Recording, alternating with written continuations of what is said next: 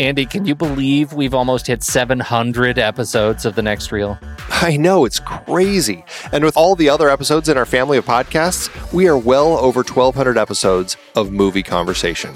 It's really pretty amazing that we've gotten to have these in depth movie chats every week for over a decade now. And we couldn't have done it without our loyal community of film fans. Their support over the years has meant so much. For sure. That reminds me, we should give the merch store a shout out. Buying shirts from thenextreel.com slash merch is a great way listeners can continue to support the show. Plus, they get to sport our great designs. Absolutely. I think sometimes folks forget we have a variety of shirts, mugs, phone cases, and more available. In fact, a great place to start is with a shirt sporting the Next Reels logo. We also have that classic Fast Times Spicoli Surf School tee or the weirdly popular Rusty's European Tour shirt. The one from National Lampoon's European Vacation. Why is that so popular? Search me, but we have sold a ridiculous number of those. I guess there are a lot of Rusties taking trips to Europe? We're always adding new designs based on movies we've covered, like our brand new design for a streetcar named Desire, featuring a streetcar named Desire. So if you want to rep your love of TNR and films, head to thenextreel.com slash merch. Every purchase helps us continue to have these weekly in-depth conversations. So visit thenextreel.com slash merch today. And as always, thanks for listening and being a part of the Next Reel community. We've got lots more great movie chats coming your way. It is hard to believe that we have been having in depth weekly conversations about movies since 2011. Oh, I know, you're telling me. Producing this show week after week requires a ton of work behind the scenes. If you'd like to help support our efforts, one easy way is by using our originals page when shopping for books and movies that we've covered.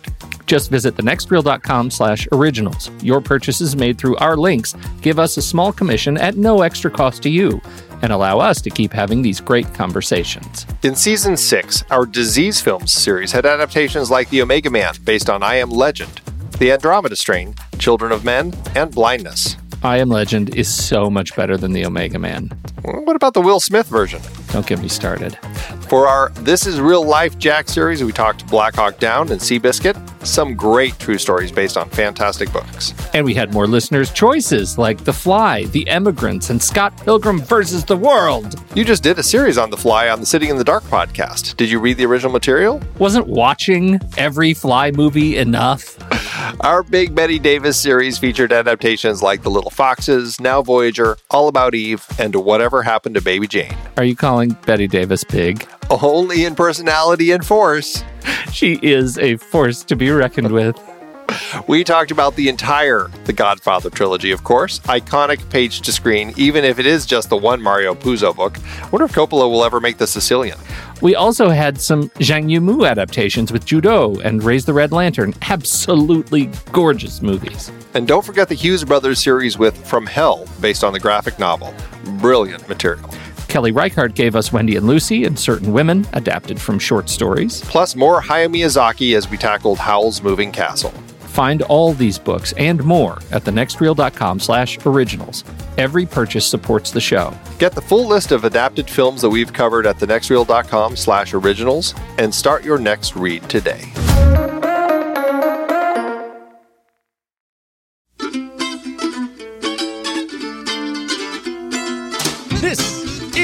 Reel, everybody. I'm Pete Wright, and that right there is Andy Nelson. Hello. And we spoil movies tonight on the show. It's our first 2017 Listener's Choice film. This week, Pony Prize winner Finn Frode brings us the 1971 Swedish epic The Immigrants. No, it's not. The Emigrants. I can't even read it straight. Emigrants or immigrants. Before we get into that, you should learn more about us at thenextreel.com. Subscribe to the show in your favorite podcast app or follow us on Twitter and Facebook at The Next Reel. And we don't have a blot spot. Friend of the show, Ben Lott, has not made it out to theaters yet to see uh, last week's movie. That's on us for choosing a current release film. But we do have some follow up elsewhere on the interwebs. That's right. Nick Langdon wrote in over on Facebook about Hero. Uh, he had some great comments, lots of great thoughts on the film. I noticed uh, something about Kurosawa. We obviously had mentioned uh, Rashomon as something that uh, there's a nice parallel there, but he said he noticed some other Kurosawa parallels, mostly in the way Zhang used both weather, especially wind and rain, as well as the reaction of large groups. He not only deploys his People's Liberation Army extras for large scale battle scenes, but in the calligraphy school and with the king's advisors having dozens of people reacting lent extra emotional weight to that particular moment in the story. And uh, Nick also pointed out something about the fight scenes that I thought was pretty interesting. Um, he says, uh, A thought occurs about the fight scenes. By the end, we understand that only the ones in the third act actually took place. Aside from the green hued one where Broken Sword and Flying Snow attacked the, the Qin capital, the others are white in color and are also mostly quite realistic in their choreography. This is in contrast to the more fantastical fights described first by Nameless and then by the King when he calls out Nameless for his fictional tale. So, therefore, the extravagant wire fu and the bright primary colors originate in the idealized or augmented vision of reality, the tales that grow taller in the telling. Oh, that's a great observation. Yeah, I really want to go back and watch it again to really pay attention to those colors and uh, when it, uh, it it becomes white or becomes uh, less Yeah. extravagant to see exactly how that plays into reality versus the uh, the fictionalized storytelling. Yeah, that's really wonderful. That's a great observation. Thank you, Nick. With that, Andy, it's time. Let's do trailers.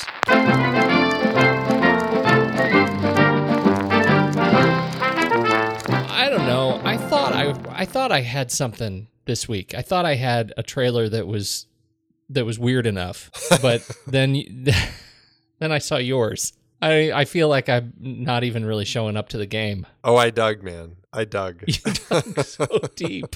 You dug so deep. I, I don't know. I'm gonna go first, just so I can get it out of the way. I got to get it off my chest. Do it. I I went with the film uh, Bright. Bright. It's an it's it, Will Smith's new thing, written by uh, first by Max Landis and then rewritten by David Ayer, and uh, it stars Will Smith and Noomi Rapace and Lucy Fry and other people. And the whole reason I picked it like it was it, the you know the the character list is Edgerton as Nick Jacoby, the first orc cop, and I thought, okay, okay, I'll, I'll see that movie. So I got very excited about this. I don't really understand it. It is described as quote a contemporary cop thriller, but with fantastical elements. Uh, I, you know that that could mean anything. The trailer's bananas. In fact, there are orcs and cops, uh, and you know Max Landis has kind of an ear, eye and an ear for these things. The other piece is, you know, it, this this continues our thread on the craziness that is embedding itself in next Netflix distribution deals. This is another Netflix thing. They picked it up for 90 million, uh, and uh, it comes out uh, to come out later this year. What do you what do you think? How did the trailer hit you? Seems like vanilla pudding compared to your trailer this week. So Well, it's and it's hard to say because it really is just a teaser. I mean, it's like a you know Yeah. a thirty second TV commercial, really. Um, Yeah. But it, I mean, watching it during the Oscars really intrigued me. It looked like something that uh, was going to be a thrill. Uh, the fact that Netflix has it um, just brought to mind all the great. Um, comic book shows that they have there and this just kind of seems like something like that. It has a really interesting vibe um, some interesting characters. Uh, i'd like to see will smith return to form and do some uh, more great stuff. I, I really uh, do think he's just got an amazing presence. Um, i just uh, don't feel like he's been hitting it out of the park for a while.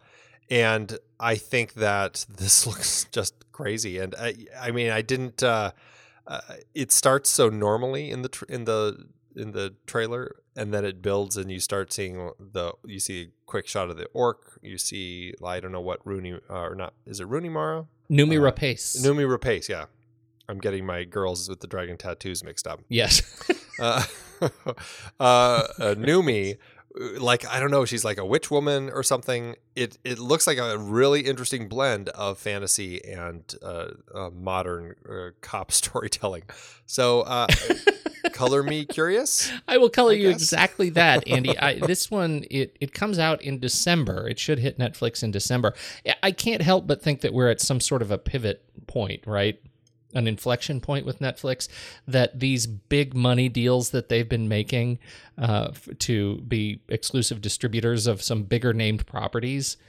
I- wonder what the impact is that uh, of that is going to be. These investments they they better pay off, but it's going to be really hard to tell how they pay off without a box office, right? I mean, they tend to be very tight-lipped about the kind of data that we can get from these from from their service right? I mean do you have any way to to judge how an original netflix or hulu um, exclusive performs? I've never seen like a, a something like a Nielsen sort of thing that has been developed that has started pumping that sort of information out. I would love that. even subscriber numbers is going to be like a trailing quarterly thing right? They don't report that every time report that i think they report that in, during earnings season but i'm not even sure So I, I just think it's going to be really telling because I, I wonder if people are going to, you know, if if a large number of people are going to be browsing Netflix late at night looking for something to watch and they find a Will Smith movie and it's a generic Will Smith movie. You know,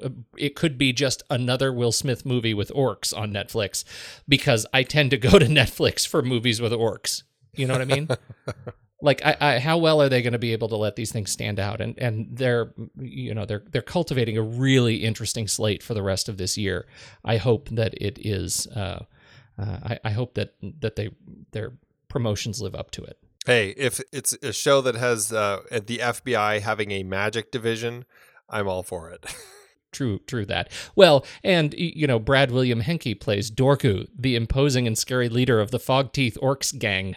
Well, there you I'm go. in.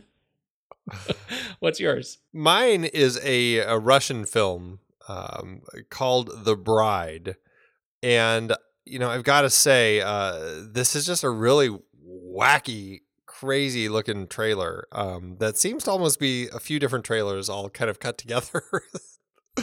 I don't fully understand exactly what's going on uh, with this wacky trailer. Um, it's directed by Sviatoslav Podgaevsky. I don't know much about Sviatoslav, but it looks really crazy. Uh, he, if you look at his uh, directing um, portfolio, he, he's definitely done things that sound like big kind of uh, effects sorts of things. Uh, you know, some shorts called like uh, non-human and intimates, and then a feature called Queen of Spades: The Dark Rite, and now The Bride, and he's got some other ones coming out: New World and The Envelope uh, it looks like a very interesting director who's doing some of these kind of really creepy horror things that have a lot unfortunately a lot of the tropes that we see a lot now where you know somebody is it's kind of like doing that the exorcist spider walk and you know you've got the creepy head turning or the eyes opening and it's just white eyes underneath and there's a lot of those sorts of things all through this trailer it uh, you know, I, I don't know if it looks good but it looks wacky and it looks creepy uh, maybe not to the extent of the mermaid uh the what was it the the swiss mermaid movie that you Yeah. uh, you picked a few weeks Turns ago out mermaids are bad. yes indeed but this does have an interesting look and i think it it has a sense from the trailer that there's this element of um uh kind of based on some of the uh kind of the old things like just kind of the the histories of of the way that people used to take photos of their dead relatives and stuff like that i mean that element is super creepy but then you get this this photographer at the beginning taking photos of this bride uh, whose head keeps falling down and her eyes are painted on her eyelids. And then, of course, she opens them. It's all scary and stuff, but it probably is going to be horrible. But the trailer looked really cool. What did you I don't think? know, man. Well, I you know, predictably, I wasn't crazy about. It. I actually, I think you're right. I think the story is in the first like minute and a half of the trailer. I, I was super compelled by this, just the whole concept of taking pictures of dead relatives at the dawn of photography. Like I thought that was a fascinating story with so much great kind of creepiness built into it. And then it just comes completely off the rails in this four and a half minute trailer uh, that becomes so many different movies that I, I'm not sure what to make of it. Uh, it definitely it's a it's both it takes place both in uh, history and contemporary um, sort of society, and that's where the horror is. The ghost comes back through time, but man, the spider walk and all of that stuff. I was just I, I, I, I didn't, as you could probably imagine, I didn't really connect with it uh, after that first jump scare when she opens her eyes. That was that was enough. Yeah, enough. yeah. All right. No, there's some good creepy stuff in here. I, I've got to read this. Creepy, yeah. This is the uh, this is the plot summary that you can find on on uh, IMDb and also partially on Wikipedia. I it's it's pretty funny just to read uh, because one, it's just not written very bad, and two, the story sounds so strange. Nastia is a young woman who travels with her soon-to-be husband to his family home. Upon their ar- arrival, she can't help but think that the visit may have been a horrible mistake. She is surrounded by strange people and starts witnessing strange, terrible visions as his family prepares her for a mysterious traditional Slavic wedding ceremony.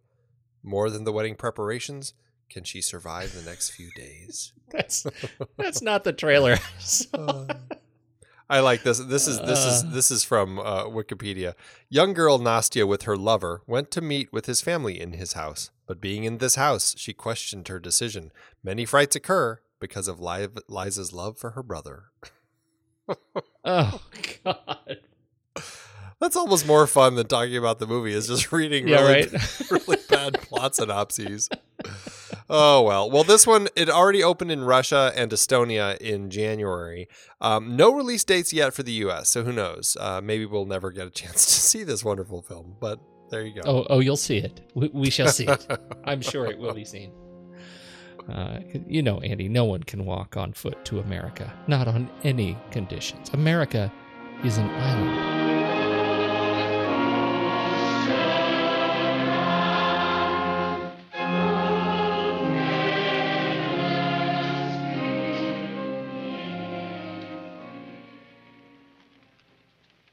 Another bit of herring. Here's some bread. You can't eat only herring. It's good. Yeah. The Emigrants, Andy, 1971. The film was released in Sweden, uh, 1972 in the United States.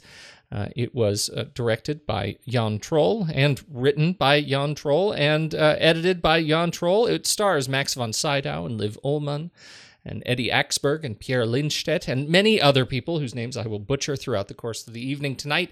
Uh, this film comes to us by way of at Fegfi on Instagram, Finn Frode from Norway. He won the great contest last year, and this is his shot uh, at the the uh, listener's choice. So he chose The Immigrants. It is it, it is not a Norwegian film. Uh, it is a, a Swedish film, but that's okay and he's going to tell us all about it tonight. Now, usually when we do these listeners' choice uh, episodes, the winner joins us on the show. But uh, Finn was uh, did did not want to join us on the show, but he did instead write us a beautiful two-page essay on why he selected this film for our conversation tonight. And we loved it so much that we've decided to actually bring in an actor to play the role of Finn for our purposes this evening. So anytime you hear lilting pastoral music and the voice of our very own Tommy Handsome, you'll know that you're actually hearing Finn Frode's thoughts on the immigrants. What do you think, Andy? Can we pull this off? You bet. I mean, Okay. maybe. I was trying to be more positive. That was that did win. not communicate positive. Anyway, Yeah, you sure. go back to your hole of despair. Uh, Here we go. Let's toss it to to our man Finn to talk to us a little bit about why he chose the immigrants.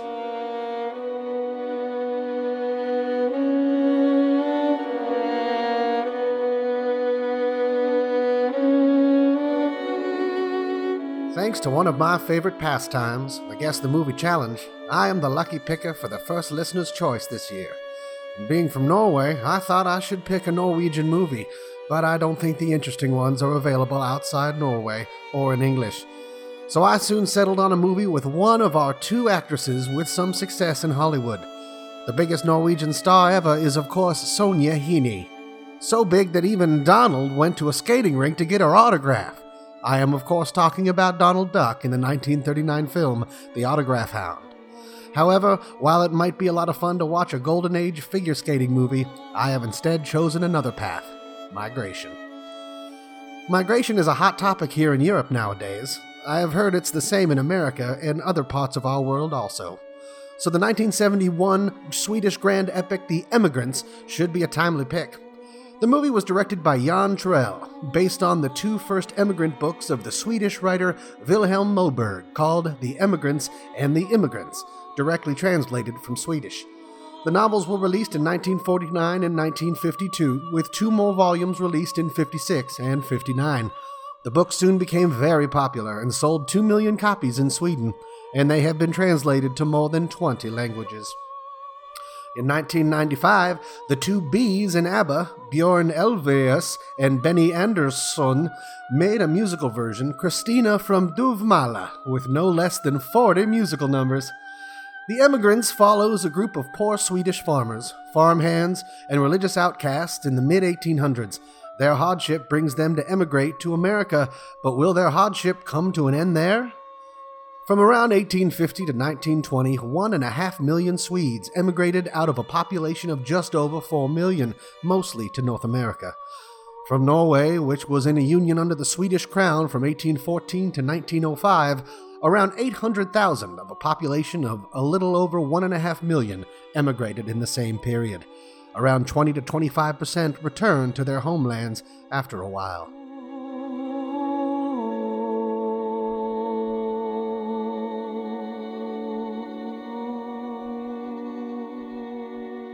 This is an it, it's actually an amazing story, Andy. The immigrants, right? I, I found myself I I just watched it last night. It is a powerfully human film, right? It documents moments in these lives uh, that are are relatively small, like these small sort of intimate farm lives but they're dramatic in their own way, right? We we get birth, we get death, we get starvation and disease and loss, and it's all at a very sort of intimately human scale. How did this? Uh, how did it hit you uh, as you were watching it? Pretty much the same. I mean, I really was drawn into uh, just the the day to day, the redundancy, the the the pain, the suffering, the difficulty. Man, did I just get a sense of how hard it was to live at this particular time, and man, were they just always picking rocks up or what?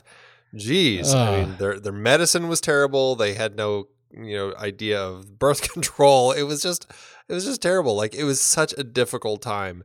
Um, yeah. and then to go through this whole thing where you're trying your hardest you're trying so hard to be a farmer and nothing's going right because the weather is just crap. And then lightning go, strikes your eh, barn. right like it's like and then you smite god. It's like uh, yeah let's go to let's let's voyage across the sea to this great new world and boy does that journey suck bubonic right? plague and seasickness and just uh, you know lice and just everything else. I mean, it was just a horrible, horrible experience, and that's the the um the sense of the detail of uh, just kind of what it was like in the 1850s to be a, a, Swedish person in a small town who decides to make this change in their life and what it could mean. And by the time you get to the end of the film and you see that final moment with uh, Karl Oskar, um, just sitting there with that smile on his face, um, it's like what a wash of relief you have come over you. And I can only imagine uh, what waits in store in the next film because this this is kind of this double feature uh, that they shot uh, uh paired together, uh, the immigrants and the new land. Um, but um, yeah, I, I, I I imagine it's not just all a hunky dory now that they've found their yeah, new chunk yeah, of land. Right. Um, well, but, and yeah, that was my sense when I got to the end of the movie. Well, you know, I, I felt that that feeling of like relief, right? He made it to the they, he made it. He got his family there, uh, but I found myself. I, I I find it hard to be super critical of the film because it tells a story that that I would have been, you know, like I would have been the guy crushed by the boulder, right? Early on, early on, I would have just said, do you know, do you have any bears? Because I'd like to just go end it. I can't, I'm not built for this.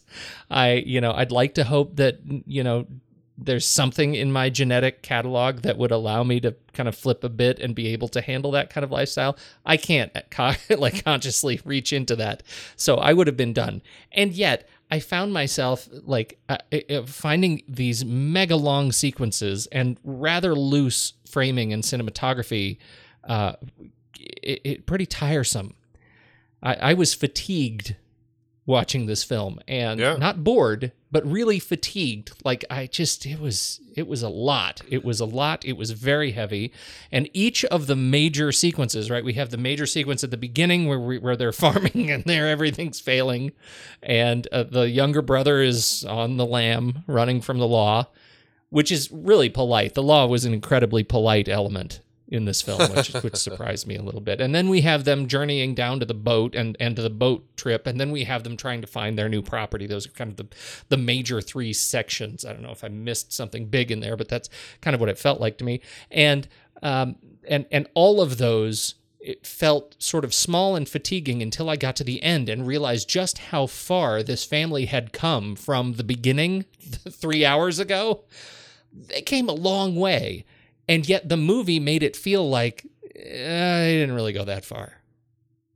You know, I- I don't know. I, I felt like um I, I felt like a lot happened. I mean, it you really do move quite a bit, and and, I certainly got a sense of the of the journey, um, and certainly got a sense of the fatigue. I mean, there definitely is that. I mean, there's there's so many just you're right up in there in close shots with these actors as they're going going through all these different situations that you really feel like you're right there with them, and it it is on the boat. She was super sick and she leans over and puts her hand on the side of the boat. Was that somebody on the bunk above her vomiting down the wall that she sticks her hand in? I Because you know, I that don't know. right grossed me out. That was a really horrible, horrible. I mean, they painted the the picture of the emigrant boat in the very worst possible way. Like that that was awful. Well, that's all I could think of when um, when the brother throws up on the stairs. Is like somebody's bed is probably right under those stairs, and he's Yes. just throwing up right on top of them. Right on top of top of. It and they're just like, "Yeah, here it goes again." Oh yeah, no, it's you know, uh, this this uh, this film is based off of um, there's a novel series called the Immigrants series, uh, written by Vilhelm Moberg, and this film is based on the first two novels, The Immigrants and Unto a Good Land. And the second film, The New Land, is actually based on the the last two of the books in this four book series. Um, but this this series of books is incredibly incredibly important in in Swedish culture. It's considered generally to be among the best pieces of Swedish literature. They have a statue of these characters. Um, I mean, it's kind of a big thing, and I, I think um, it represents just kind of some of the uh, the struggles and the difficulties that some of these people have gone through, and I think it's a very interesting uh, interesting look at the the lives, and it is, I mean, it is difficult, uh, you know, just a troubling. Um, journey that these people take but i think it's uh, you know it's one of these decisions that people make in their lives where they're like you know i'm going to do this and i'm going to make this change to you know hopefully make things better. Not everything turns out better for everybody. I mean some of these characters die along the journey that we're traveling with but you know we're kind of going along hoping that you know at least let our our you know husband and wife protagonists make it through and you know they do despite losing you know kids and everything else I mean, it's a it's a it's a very difficult journey but um They do. They lose one and they find another. Uh, right there, there is a sequence when they're waiting to get on the boat, and they think one of the one of their children has has run off in the woods, and they're going to have to leave that child there because they're trying to make it to the new land or up the river, and and uh, and they but they end up finding the child, and that was one of those little teases. Like I I I found myself dramatically kind of hoping that they'd lost the child. I wanted to see that Sophie's choice, and then they found the child. So I was a little bit uh, I was a little bit frustrated by that. I found that that was that was one of those sort of human level crises that I wanted to see played out a different way. I felt like I've done, seen enough of that in the film. I mean, their other daughter overeats and they don't know what to do, so she just dies of bloating. it's just Yeah, oh, gotta be man. careful of the porridge. Oh, Please the be careful of the porridge. man. Jeez. Oh yeah, it was tough. Let's uh let's shall we hear what uh, Finn has to say about the the uh, script? Let's. Soon, interest in filming the books became a topic. Rumor has it that John Ford was one of those who wanted to adapt the books. But for Arthur Moberg, this was no topic at all. That was until he saw Jan Troell's Here Is Your Life in 1966. Now he had found the only director he thought could do his material justice, and he told this to the press. Jan Troell, which had not read the books at the time, read Moberg's statements in the paper and started his work. Together with producer Bengt Forslund, he wrote the scripts for two movies and started casting.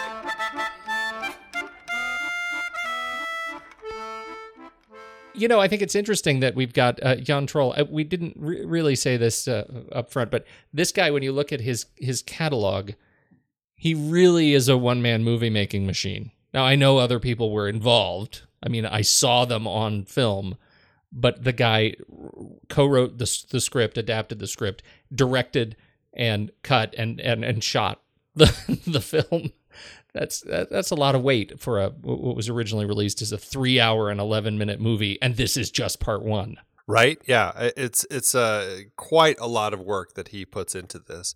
I don't know if he does uh, with all of his stuff. I mean, he's a filmmaker who's been doing stuff since uh, 1960. Well, I looked at it down the line. It's like 24, 25 out of his 28 credits. He's he's credited as all three roles. Wow. Yeah, he is. Uh, you're right. I, I'm kind of scrolling down now. Um, so he really likes to do a little bit of everything, and uh, you know he just he clearly has a sense of control. He knows what he wants, and he pushes to get it. So it's very interesting that he does. But I mean, man, he's still well. I shouldn't say he's still working. It doesn't look like he's done anything since 2012.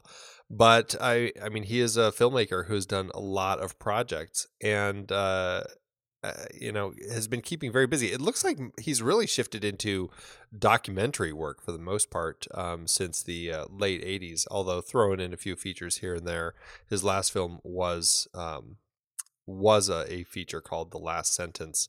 Which uh, why do I feel like I heard of that? Did you hear about that one? No, I have I have no memory of it. I was feeling like maybe it was nominated for uh, best foreign language film, but maybe I'm wrong. What do you think about uh, about how he and and Bengt Forslund uh, constructed the screenplay? I think that it's a. Uh, uh, I mean, I haven't read the books, but I get a, uh, a.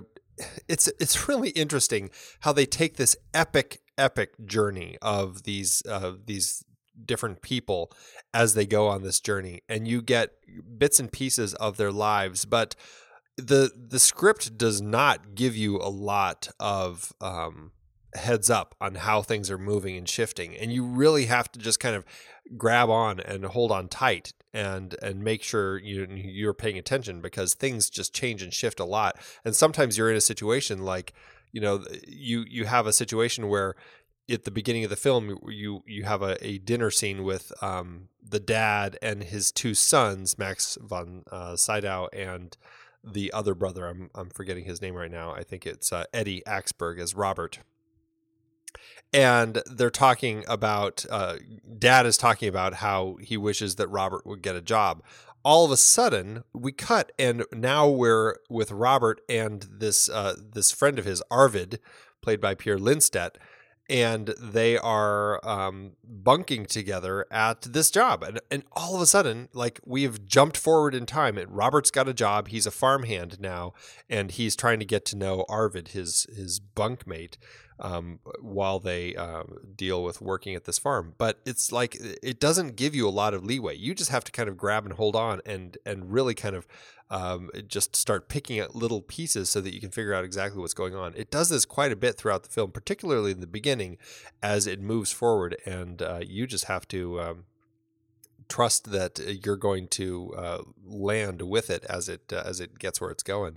That to me is a, a, really interesting way of storytelling where they don't give you a lot of um, uh, a lot of help, um, but I, I think that it's uh, as long as you're paying paying attention, I do think that it's actually pretty effective story construction because it helps get a lot of stuff told um, in a pretty short period of time.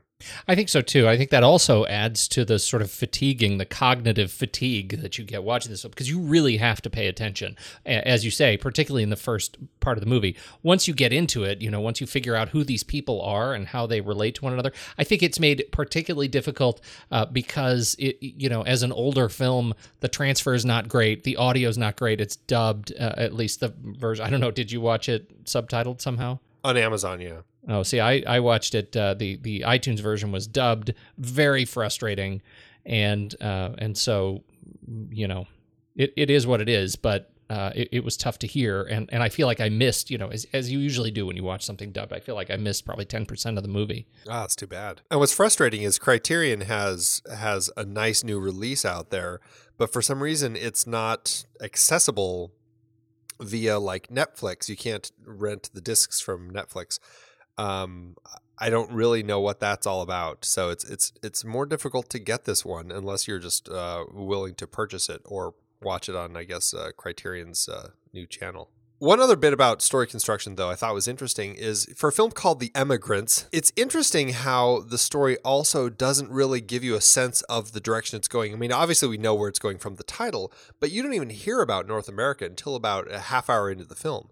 And uh, I thought that was just a really interesting way to construct this story, where it's just this it's this nugget that ends up popping in pretty late in in the in the first act. Um, so it's you know, I liked that about the way that the story's told. I guess I, I did too, and and you know not to belabor the fatiguing part, but the thing that that sort of comes to me at the end of the film is the the reward, the the kind of celebration that we are along with the ride with Max and family, that they made a decision in a time and place that absolutely upended everybody. I mean, it's not like, you know, today I think I might move to another city and first I better give notice, but I'm going to give notice with a healthy safety net because, you know, I don't want to be out of work. So then I'm, I'm going to start looking for a job and I only want to move once I have a job and know kind of where I'm going to live. These people left their farm with nothing, no plan, no nothing. And they got on a boat for an indeterminate length of time and they landed somewhere. Like that is an experience that I, I, think he captured really well in terms of the the construction of the narrative in the screenplay. So that when I hit the end of that film, um, that relief is is well earned. I completely agree with you. Um, yeah, it was really you really get a sense that this is what it was like going through that. Right? It's uh, yeah. pretty pretty uh, trying uh, in the best way, in the best possible way. I, I think things get a, a little bit sloppy for me when I look at Jan Troell as a director, um, a director and cinematographer. I feel like I have to talk about those things together. I did not like the way he used the camera. Uh, I, I found it super distra- distracting, disconnected almost. Like uh, it, it took me away from the story I wanted to see rather than put me enough in it. I ended up liking it. It it reminded me a bit of Terrence Malick, where the camera would kind of um, go on almost like these little journeys of the mind, where it's it's very uh, internal imagery um, that I liked quite a bit. I mean, there's a lot of beautiful shots of nature, a lot of really interesting uh, still shots that we get throughout. Um, I liked that sense of the world, sense of space, sense of time but there's some really touching shots that do feel very much like intimate internal shots of people. Uh, the the beautiful shots of the flowers in the glass that that um, Liv Ullmann's character Christina would kind of put in there, and and um, uh, just that kind of I, I got a sense that kind of the Terrence Malick sense from those shots, and it actually made me wonder if Terrence Malick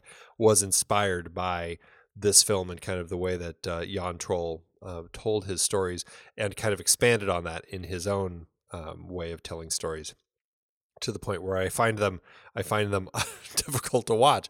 Well, I think the comparison to Terrence Malick is is apt for me because you know I'm I'm not crazy about much of Terrence Malick stuff. I'm I'm really really yeah, not. I struggle I'm with not, it. I'm not either. Ex- I do too right and and i think that's kind of the feeling that i got here that the, the stuff that i didn't like was stuff i would absolutely put on the shoulders of terrence malick i really like voyage of time and and so i think about this film uh, pitched as a documentary, maybe I would have liked it more. Well, and see, I think this is almost like Terrence Malick light, or or Terrence Malick yeah. in a in a in an early stage. So I ended up liking this level of filmmaking. I liked the way that his camera captured moments. We got we got some interesting POV shots, and and the perspectives changed throughout. Like we got some POVs of Christina as she's in the swing, and we got some from Carl Oscar. I can't remember when, but I know we did. And and Robert, we got various uh, POVs and and kind of went internal with various characters throughout the storytelling. Um, and oh, Christina, when details. she was sick on the boat too, that was another yeah, great, yeah. great example. Yeah, yeah. So I, I liked that he played with perspectives and and he gave us those internal moments and in the camera work. I found it all really captivating and strong. So um, it's but it's one of those things where depending on how you are as as far as like Malick and Malick uh, types of filmmaking, it could be something that really um, doesn't work for you. So I I I can see why you might find it a little more difficult to watch. Let's talk first shot, last shot. Yeah, the film starts. Uh, interestingly, we it's over black with the titles and some text on the screen, setting the scene for Sweden in the mid 1850s, including details about all the halfwits and idiots, and all the people. Uh, What's up with funny. that? I was like, who, who are they setting us up to meet here? I wasn't quite sure. Right? They're the uh, villagers, and then don't forget the whores and the idiots. Like, what? Um, but also the leaders, and I thought that was interesting, getting a sense of who actually leads these communities, because we certainly meet some of those uh, in the first uh, act of the film. Um, but we all of this is over sounds of nature, and uh, paired with sound a sound of somebody working. You can't quite tell what it is until we start seeing images. We see grass and rocks, and after several shots, we see this wall, and somebody's actually working on it, adding more rocks to it. So that is the first shot of the film. And the last shot after our man Max, Carl Oscar, carves his name into a tree, marking his territory in Minnesota he, relaxing with a smile on his face. We cut up to a flock of birds flying across the sky, and uh, we we end with with this and the sounds of their calls. It is really it's pastoral. It's beautiful. Yeah, it is, and it's also about um, about journeys and really about marking your spot in in the world, right? I mean, building. Yeah, yeah. You know, we have them building their walls at the beginning and then marking the tree at the end. Um, you know, it's it's journeys of of nature and beings. We have you know um, uh, the birds are on their own journey, and it's kind of like this whole. Um, uh, trip that all of these different people take to find a place where they belong and i i liked it i mean i i, I weirdly i felt like um, I liked the wall building paired with the tree carving a little better. The bird shot kind of came in uh, a little unexpectedly for me. I still liked it. I still liked kind of that that journey that these birds are going on. Well, and the representation of freedom that that they I mean we end on like we end building a wall and or we begin the film building a wall and we end the film with with freedom right? That that this is this is what this new world represents for us. It's the ability to to grow in three feet of lush topsoil. It's uh it's the ability to create uh, a homestead that we never were able to create in our in our homeland. And so, um, you know, for me, it was it was really quite liberating. But this is also the first time I felt at the very end of the film that I'm operating at a deficit by not having seen the next film because the big question that li- this leaves for me, this sort of emotional question, uh, cliffhanger hanging at the end of this film is was it worth it? And we don't get that answer in this film um, and and maybe that's a result of just knowing that there is another film that continues the story uh, that I absolutely want to see now. But this did not feel like a last shot to me, and and it, it felt like an ellipsis. I, I think that's very uh, well put. It's like an ellipsis, a pause before we get into the next section of the story.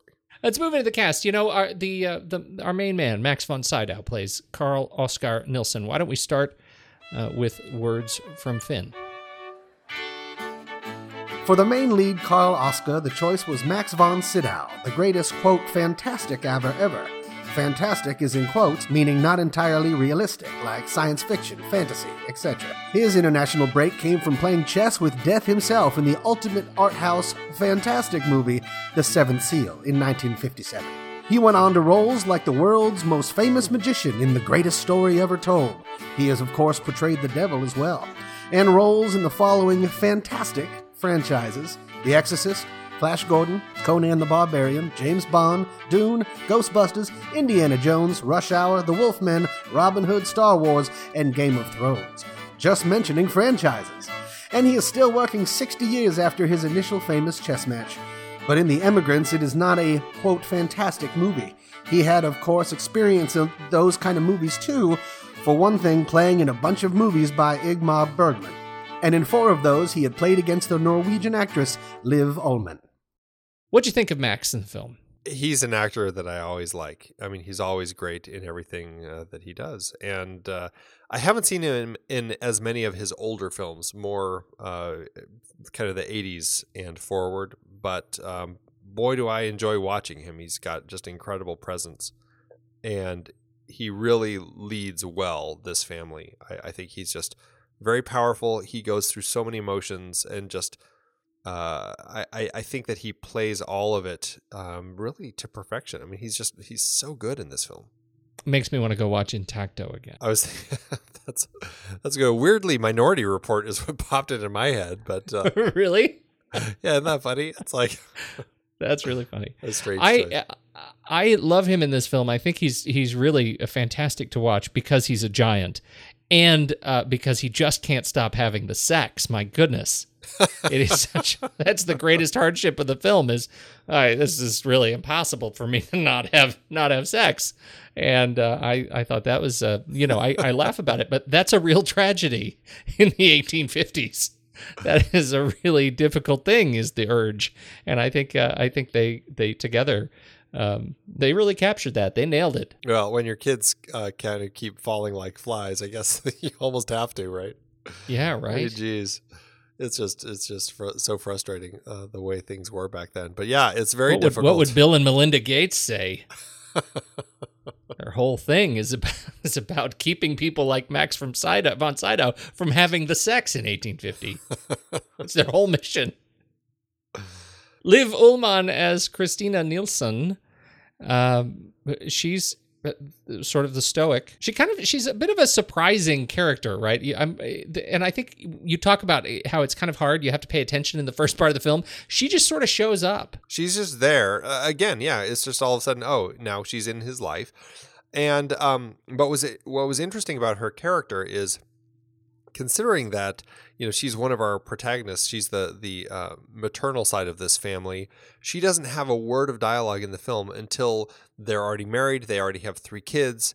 And the two of them are in bed and they're kind of talking, and he says something, and then she replies. And that's the first time. And it's like, it takes a while. I, I was it was 15, 20 minutes or something like that before um, she actually speaks in the film. But I thought that was a really interesting way to go as far as um, not giving her uh, much. Uh, I mean, she had plenty of acting to do, but uh, she really felt like at the beginning she was just playing the um, what you'd kind of expect a wife to be in the 1850s.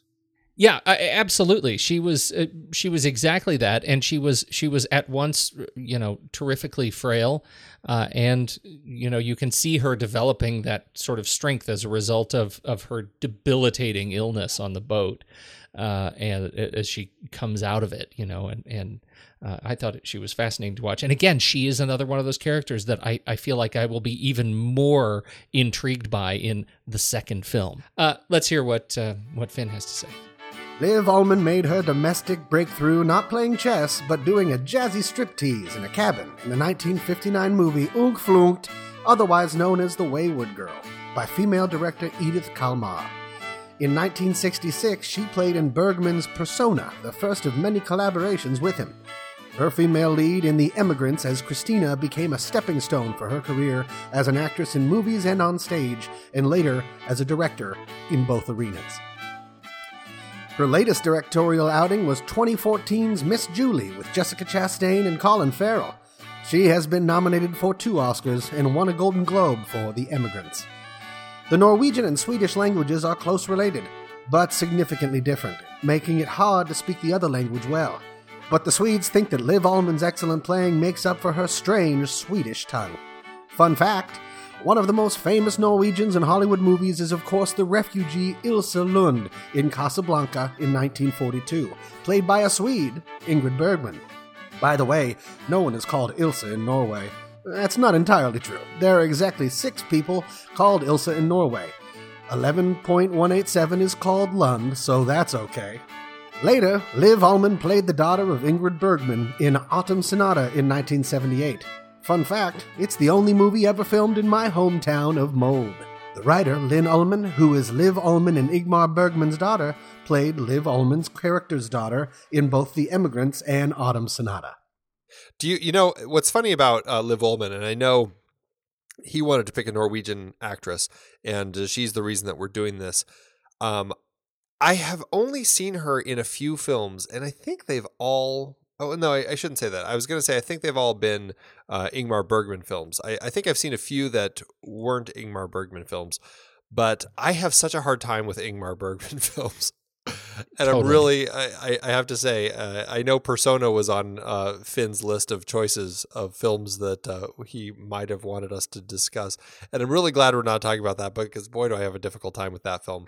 Um, but I, but I do want to see some more stuff with Liv Ullmann, um, and I mean, she's she's very compelling to watch on screen. I, as somebody who, like I said earlier, she starts so um, passive as kind of the passive 1850s wife, but I I think that her character carried a lot of interesting strength. And so I really enjoyed that. And like you said, I think that there's probably a lot to see with what's going to happen with her in the new land. Eddie Axberg uh, plays Robert Nilsson. Uh, he was the younger brother. Uh, he is the uh, he's the Flibberty Gibbet. I, I really liked him. I thought he was he was terrific, and much of the first act of the film really revolves around him. And he is, in fact, the character that inspires the the great emigration. Right? It starts with him trying to get out of this bad relationship with this other farmer. He wants to go someplace where he can own his own destiny as a young man, and he's trying to strike out and not have to serve at the hand of this uh, of this terrible boss. And and so it's him that sort of secretively comes up with this plan, but then they realize they don't have the money to to to actually execute. So uh, that's that's when he he goes to his brother and says, "This is what I'm thinking about doing." I feel like he really he, he did a great job. I loved the kind of Hobbit esque. Uh, features of him, you know, as he's as he's walking down the road, you know, and he's got the traditional wooden shoes, and he lets those float away in the river with his hat. I don't know what that was all about, uh, but but I loved it.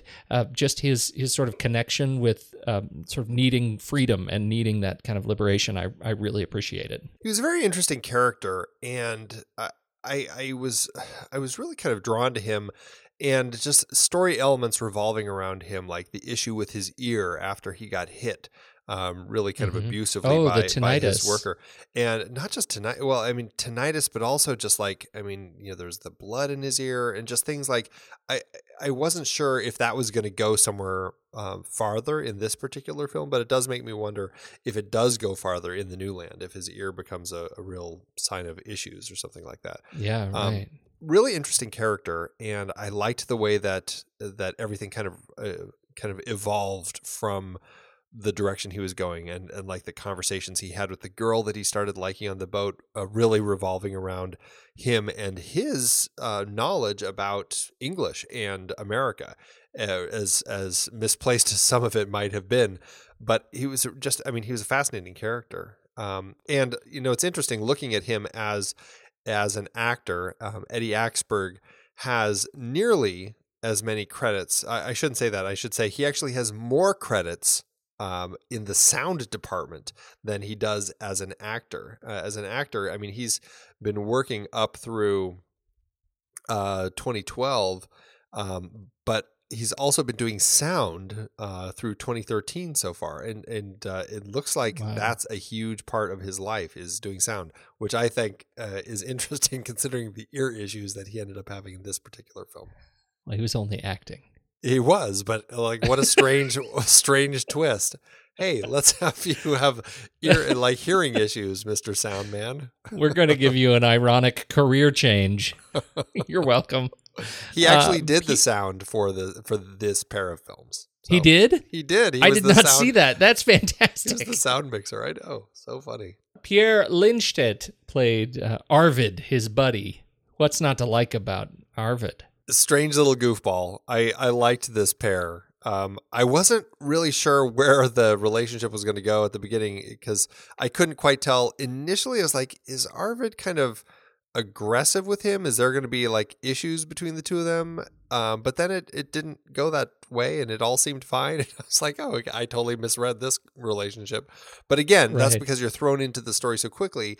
It was hard to get a sense of um, what was happening. But um, but in the end, it was great seeing him uh, kind of take this journey with his buddy. So uh, I again another really interesting actor and somebody who's also been really busy. It looks like all of these people that we're talking about they were all involved in this film, The Last Sentence, in 2012. So clearly that was a big film for for them and for uh, Sweden at this particular point in time. a good reunion film. Uh, it, was. This was Sam and Frodo, right? Totally, totally. That's who this is.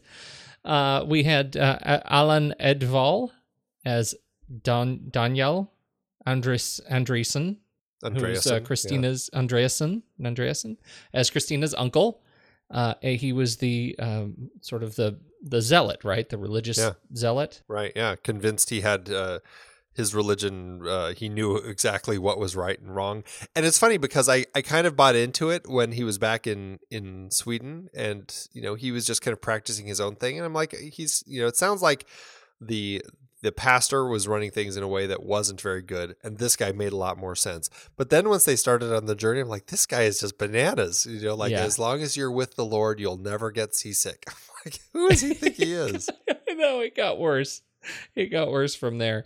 Uh, and and you know he he ran into his own his own bit of crisis on the boat, and I thought that was uh, I thought he played that well. I was I was really interested in how he was going to sort of relate, and and it kind of gives you more of a sense, just his involvement in the in the film. I, you know, it gives you more of a sense of the scale of the emigration, right? And and just like Finn said early on, I mean, this was this this was a massive emigration from Sweden, and uh, you know, it it made it feel much more like we weren't just uprooting a family, we were uprooting a community.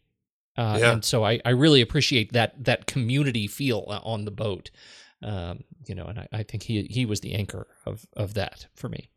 Well, and considering the the uh, the pastor in town was such a kind of despicable character, um, it was really interesting seeing the conversation between the pastor and uh, Carl Oskar when he came to kind of ask permission to leave, and just kind of the the difficulty he had in convincing the pastor to let them go. And it's like, gosh, Mhm. they have to ask for permission and all this stuff, and the the the guy's giving him nothing but grief about this thing, and you you get a sense that this is a really disruptive thing, obviously for all these people who take the trip, but back in Sweden, half the community disappears. That's like half of the the workforce, half of the the the people, you know, who are growing the food and everything, they're all gone. It's like all of a sudden your community is drastically changed too.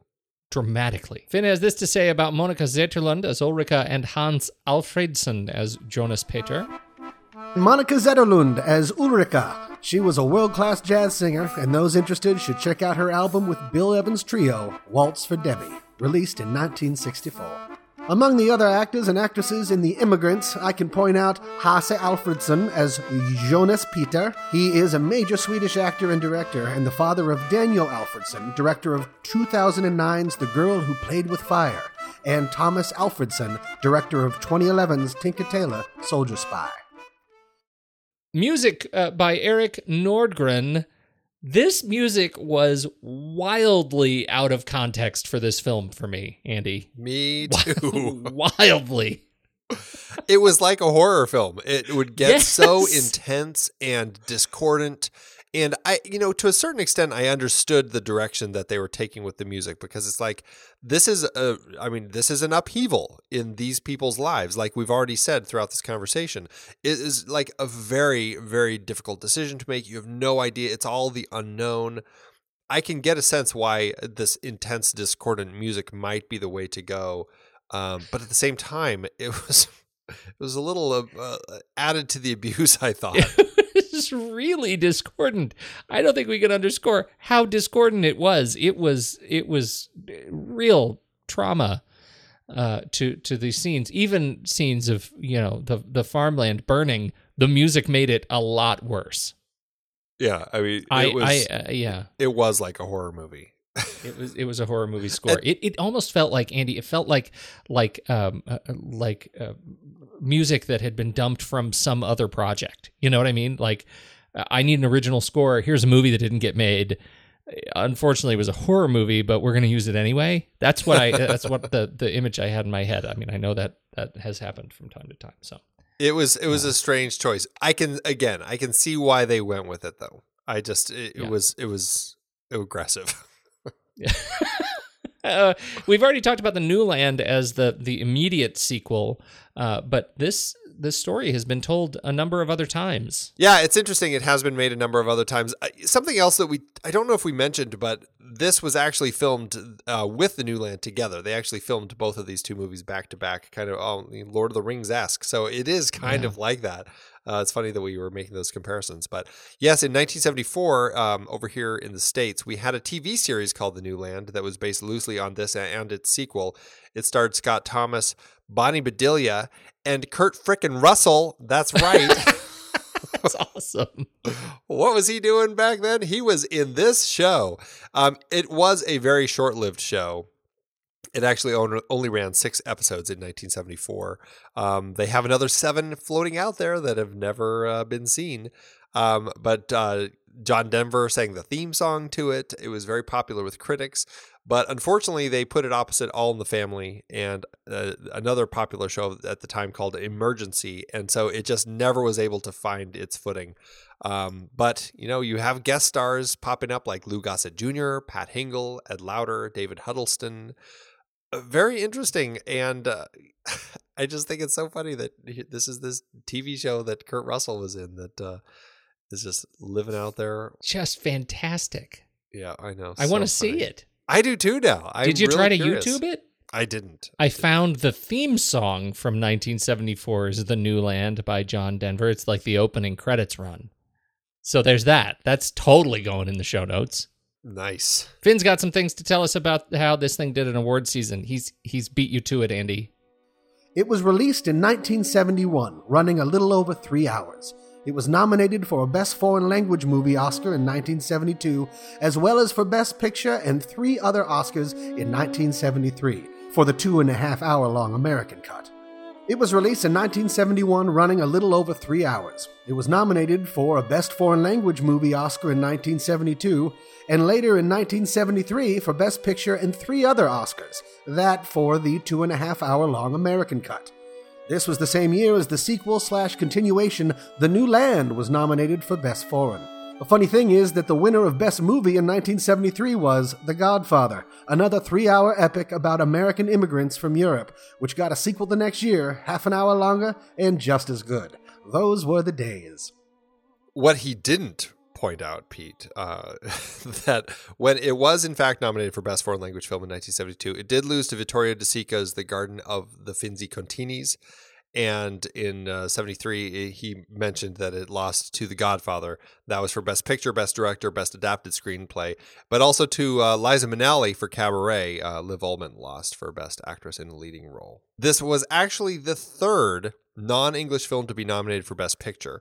Um, and I guess to the to date, I believe there have only been nine uh, uh, non-English films nom- nominated for Best Picture. This is the third, following Grand Illusion and Z. Do you have any guess what the others are? There are some recent ones. Well, uh, um, what was the one with what's his name who jumped all over the chairs? Yes, that is one of them. Correct. That Ber- is Ber- uh, right. Berta Bern, yeah, Roberta Benigni. Roberta Benigni, Bern- Bernardo Bertucci. Right, right. That is Life is Beautiful. Uh, that That's was right. 1998. We also have, uh, after this one, actually, the very next year, we had Cries and Whispers from Sweden. And then we had Il Postino, The Postman, uh, which was in Italian and Spanish in 1995. Like you mentioned, I should have guessed is, that one. Life is Beautiful in 98.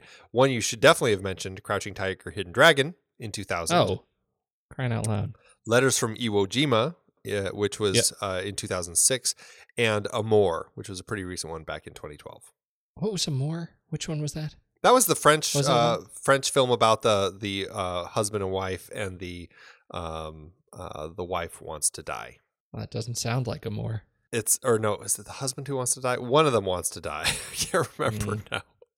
It's very difficult, very hard film to watch. And uh, Finn gives us some final comments. As a dream is born in darkness, a seed begins to grow.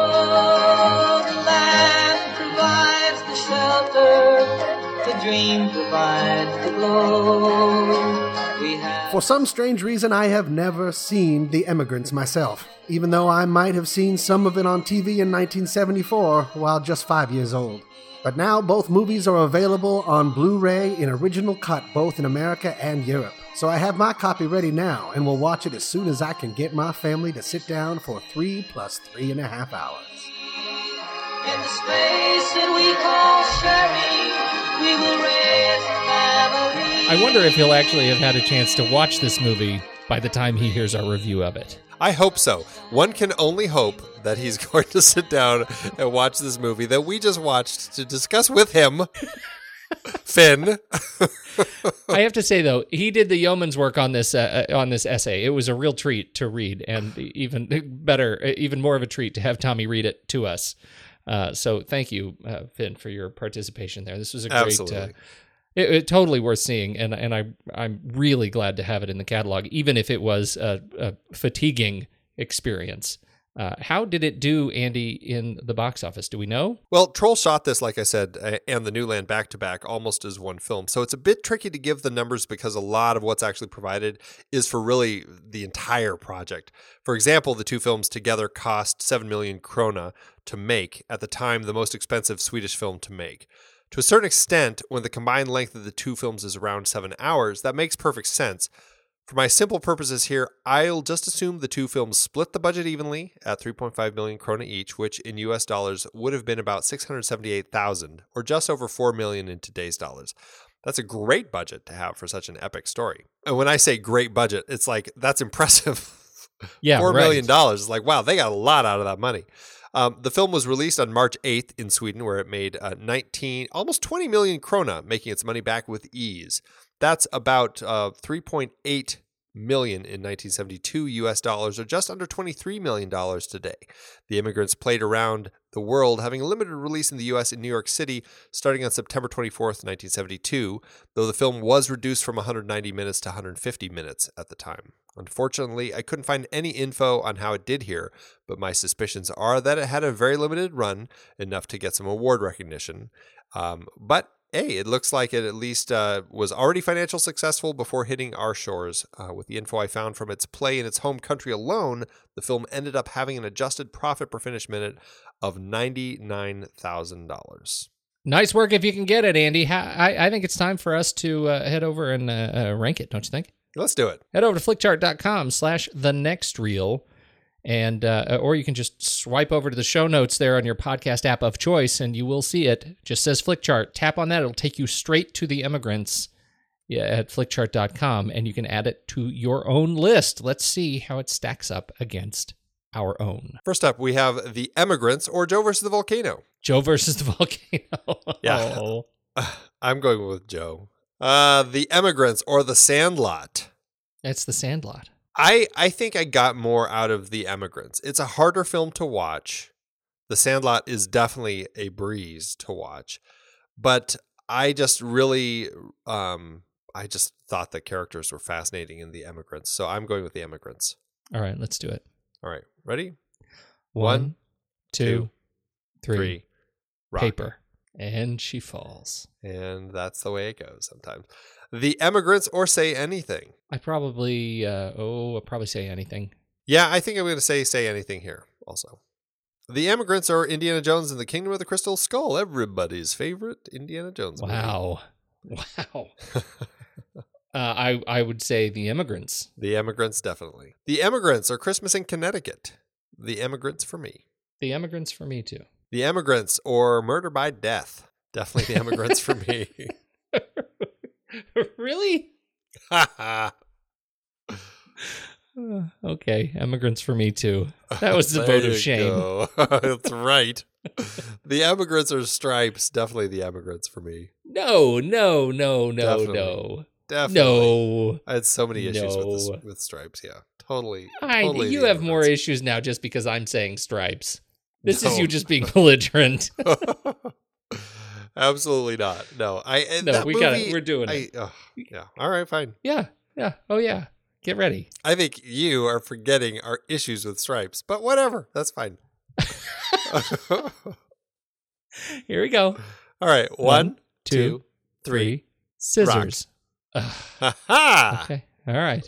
I see your strategy now. That's right. The emigrants or Gone with the Wind. The emigrants. The emigrants, yes. All right. Well, it's dropped pretty low on our chart, but it doesn't mean that it's not a great film. I really enjoyed it. It's a, it is a difficult one, but it ended up at 257 on our chart. Wow. That's a lot lower than I thought.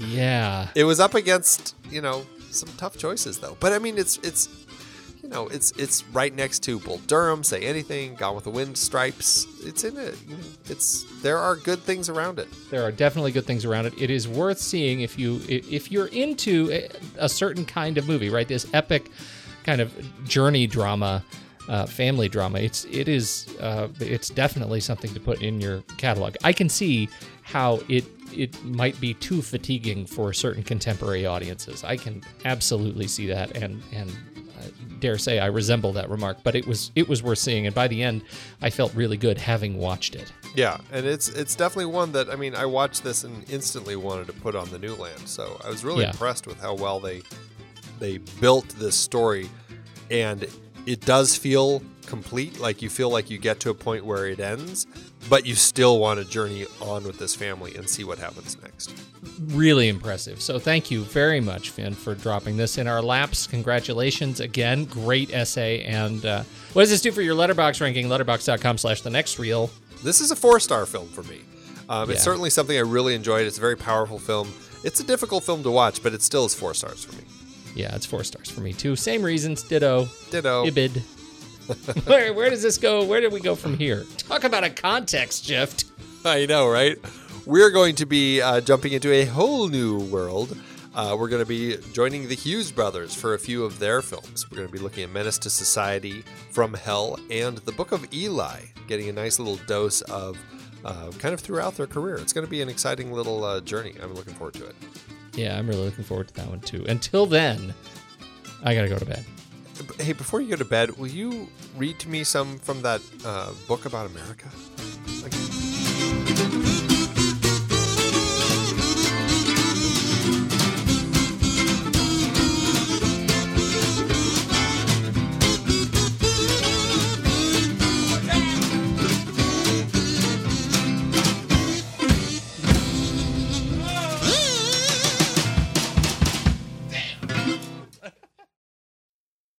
Amazon giveth, Andy. As Amazon always doeth. You know, I got a five star. I got Oh, a five star, goody. and I just want to celebrate someone who who captured the same sentiment that I have when watching this film. This is a this is uh, uh, Daniel. He he writes, "Wow." Beautiful filming. While telling a story, it is poetry on film. The hardships they had to endure in the old country and the not easy journey to America is what it is all about. The whining crybabies of our time should see this and discover what their ancestors had to go through to get here. The New Land is a sequel and just as good. Look for it. You whining crybabies. there may be some editorializing, editorializing there on my part. Oh, that's awesome. Well, I got a three star from Stephanie, who says, "Have not finished. Fell asleep. Don't watch foreign movies when sleepy. It's too much like reading a book." Poor Stephanie hasn't read a book in about 18 years. oh, Stephanie. Oh, Stephanie. Stephanie. Stephanie. Thanks, Amazon. I've been podcasting since 2006. In that time, I've tried countless hosting platforms, but in August 2022, we switched to Transistor to power all of our shows here at True Story FM and it's been a game changer. I love the Transistor allows unlimited podcasts and storage without extra charges. We can publish so much content, and we do. If you want to start up a podcast, do yourself a favor and host your show on Transistor. With their one click publishing, you can get your new show onto all the major podcast directories effortlessly. And their website builder lets you quickly build custom sites for each show. The detailed analytics are invaluable too. You can access all kinds of listener data anytime. Oh, and the versatile players allow you to embed episodes anywhere to reach new listeners. Plus, the team behind Transistor is super responsive and keeps making the platform even better. After using countless hosting services over 15 plus years, Transistor has been hands down the best podcast partner for us. If you want a hosting platform to take all the worry out of getting your podcast out into the world, go to thenextreel.com slash transistor and check it out. Support our show and support your own show by going to thenextreel.com slash transistor. Start growing your podcast today.